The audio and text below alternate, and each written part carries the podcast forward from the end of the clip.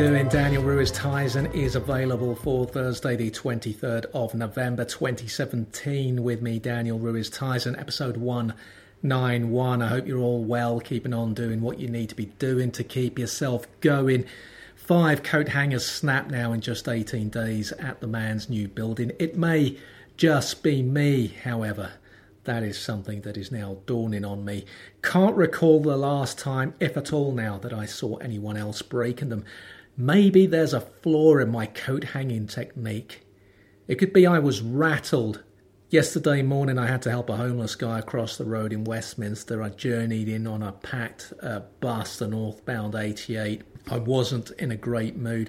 I rarely am, to be fair. I got off the bus and this guy, he was on a single crutch, asked me to help him across the road. I didn't look thrilled. That's what bothers me. I didn't look thrilled. I didn't look friendly. I looked dismayed to be approached. My face, what this guy saw, disappointed me. I helped him across the road. I got to the man, snapped the hanger, used the hot desking wipes on the arm of the coat the man had taken. As I helped him cross the road, I gave him the left arm. He originally came over to my right arm. For some reason, I decided I'd rather give him my left. Hoping the wipes we have at the man for cleaning our desks, we hot desk now, remember, haven't ruined the coat. I was disappointed, though, with the initial facial I gave the guy. You know, I've got the compassion. You know, I think I'm a compassionate guy, but the OCDs overwhelm the compassion in instances like this. Blame Father Lucas, May 1981, the day after Villa clinched their first league title since 1910, their last title to date. And Father Lucas of St. Mary's Parish, who Nellie and I were to visit in the late 80s, January 89, I think, when he was seeing out his final days in St. Thomas's Hospital. More on the hospital later, actually. We were there in January 89. We'd known Father Lucas for years. The school, St. Mary's Primary School, backed onto St. Mary's Church in Clapham. And Father Lucas used to pop in from time to time, and he popped in on the Monday after Villa had won the title. Villa had actually gone to Arsenal. I think it was between them and Ipswich. I don't think I know this stuff. And Villa lost at Arsenal 2-0, but because Ipswich lost as well, I think Ipswich might have lost to Middlesbrough that Saturday. And Villa clinched the title, and Father Lucas had asked us, actually, when had Villa last won the title? And I'd seen Match of the Day the day earlier, the Sunday, and I answered the question correctly that he'd thrown out to the class. Anyway, that day, Father Lucas had mentioned that the hardest part of being a priest was dealing with the homeless and the danger of catching lice from them.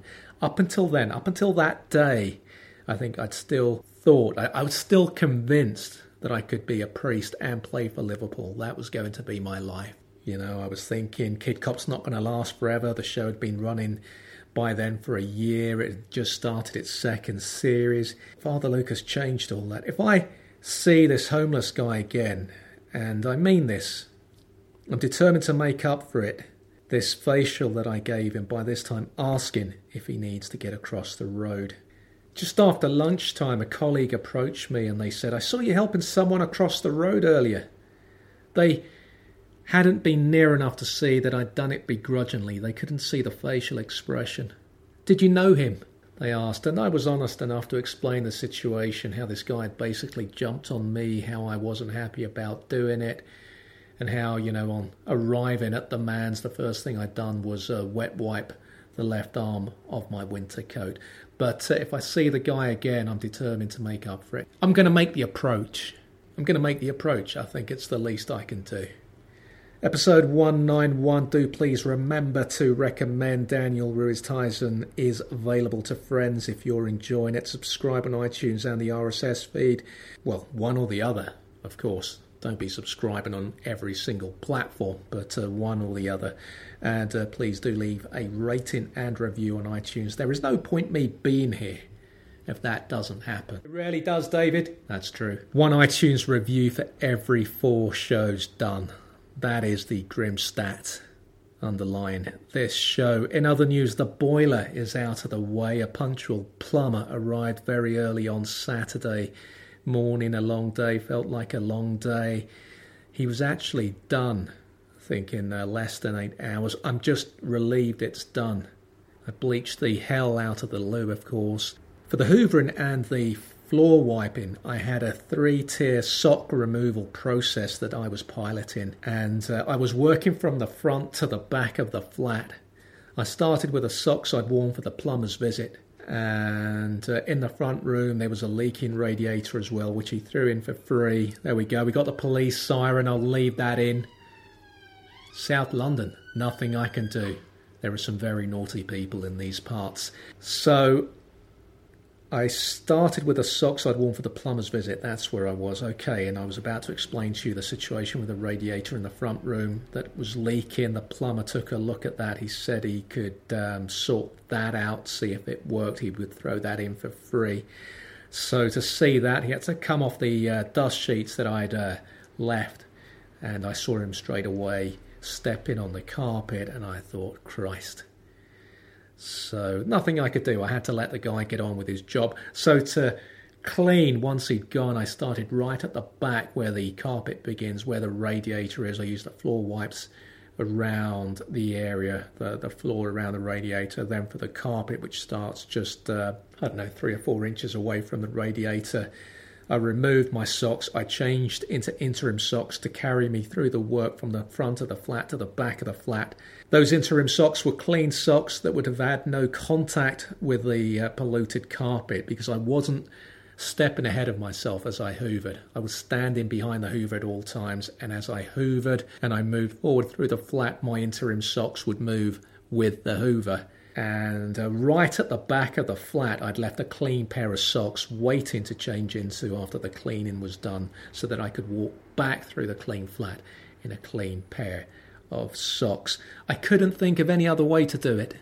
I've just really got to try and save now. I mean, this year financially has been brutal. I'm just paying off debts and rent. 7 months with a man, and I have less in my account at the moment than I actually earn in a day.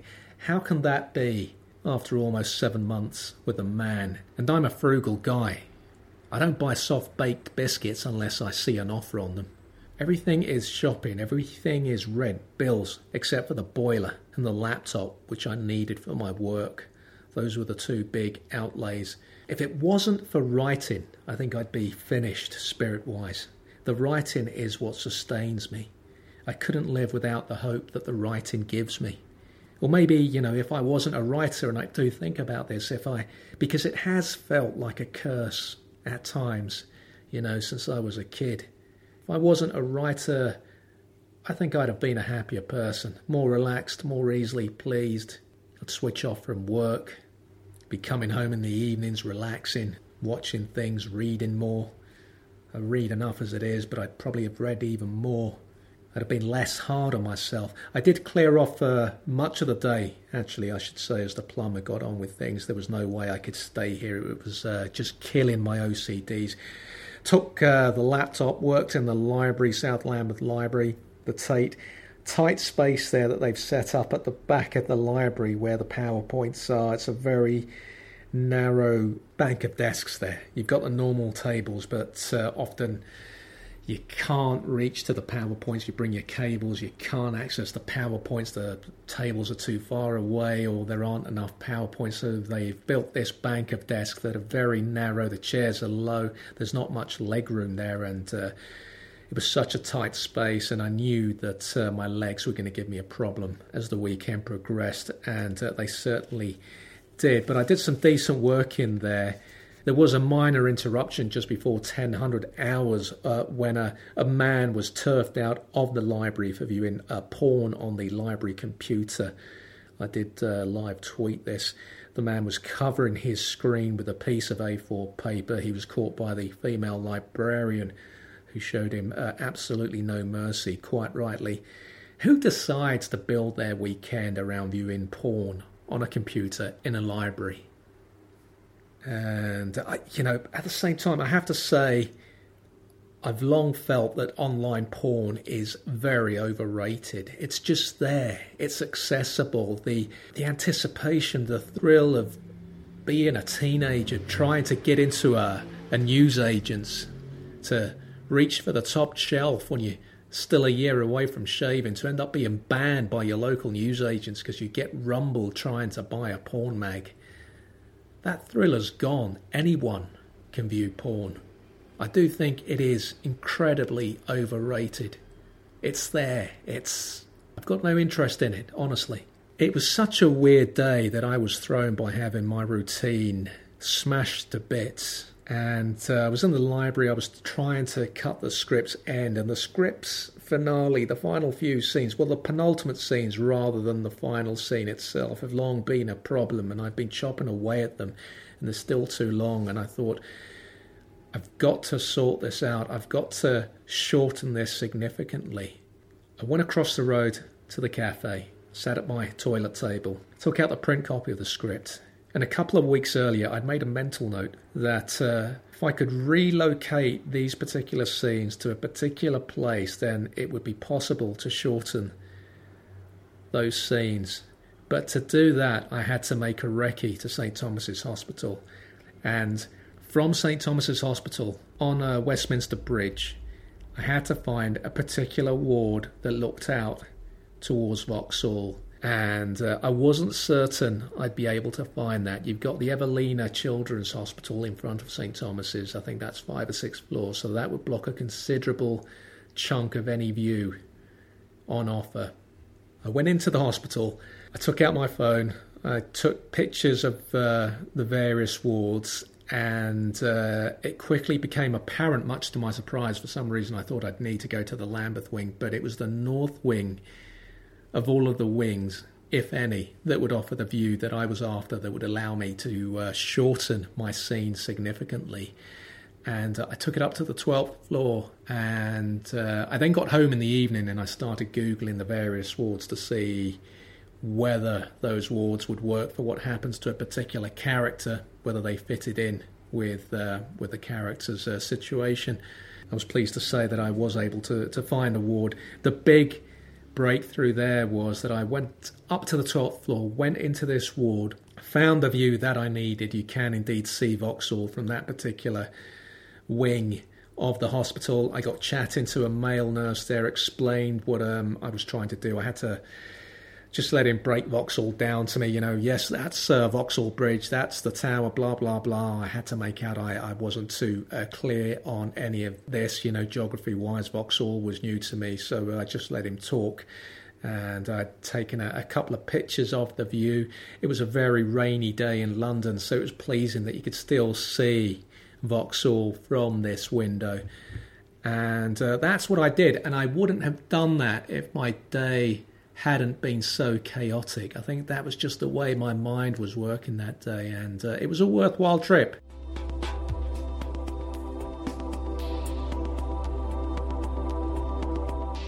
You're listening to Daniel Ruiz Tizon is available, Sweating the Small Stuff, because the small stuff does matter. Ways to support the show: you can do all your Amazon shopping by clicking on the Amazon referral link at danielruiztizon.com.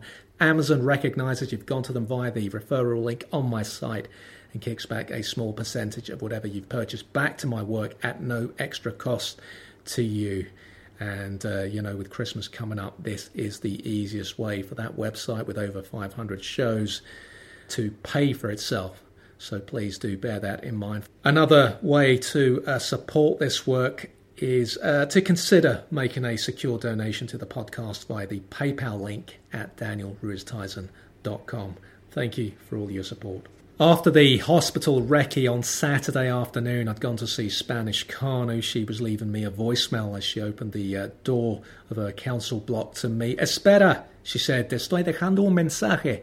Wait, I'm leaving you a message. You don't need to do that, I said. She still left the message as I removed my shoes indoors. It was only 14:41 hours. Her and my uncle were settling down to their main meal of the day.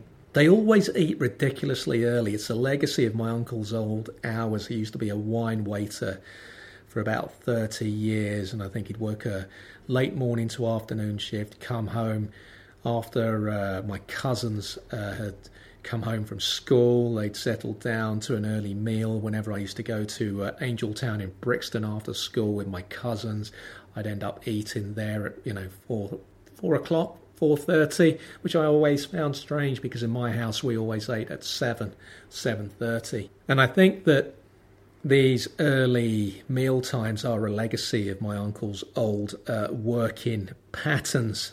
And he used to work at Le Coup de France, a famous restaurant in central London. He appeared in the Standard, I think, in 1988. There was a picture of him there. I think the restaurant was celebrating some major anniversary. And my uncle still brings out the article every now and then, dining out on it in the way I still do with my Miranda Sawyer Observer review. My uncle was eating out of a bowl. Spanish Kanu was eating out of a saucepan. No te cases nunca, Kanu said to me. Never get married. Fue tan mal conmigo? Queried my uncle. Was it so bad with me? Si fuera yo más joven, no me caso. If I was younger, I'd never marry, reiterated my aunt.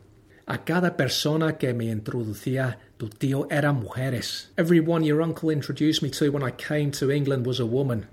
My aunt was very suspicious. My uncle had put it about as he waited for her, waited in inverted commas, for her to come to London from Spain in 65. Soy un hombre moderno. I'm a modern man, said my uncle. Where have we heard that before? I didn't stay long. I had to get back to pay the plumber, my bank account poised to be assaulted, but not before Kanu gave me 5 pairs of black ankle socks. Like I said, Saturday was a hard day.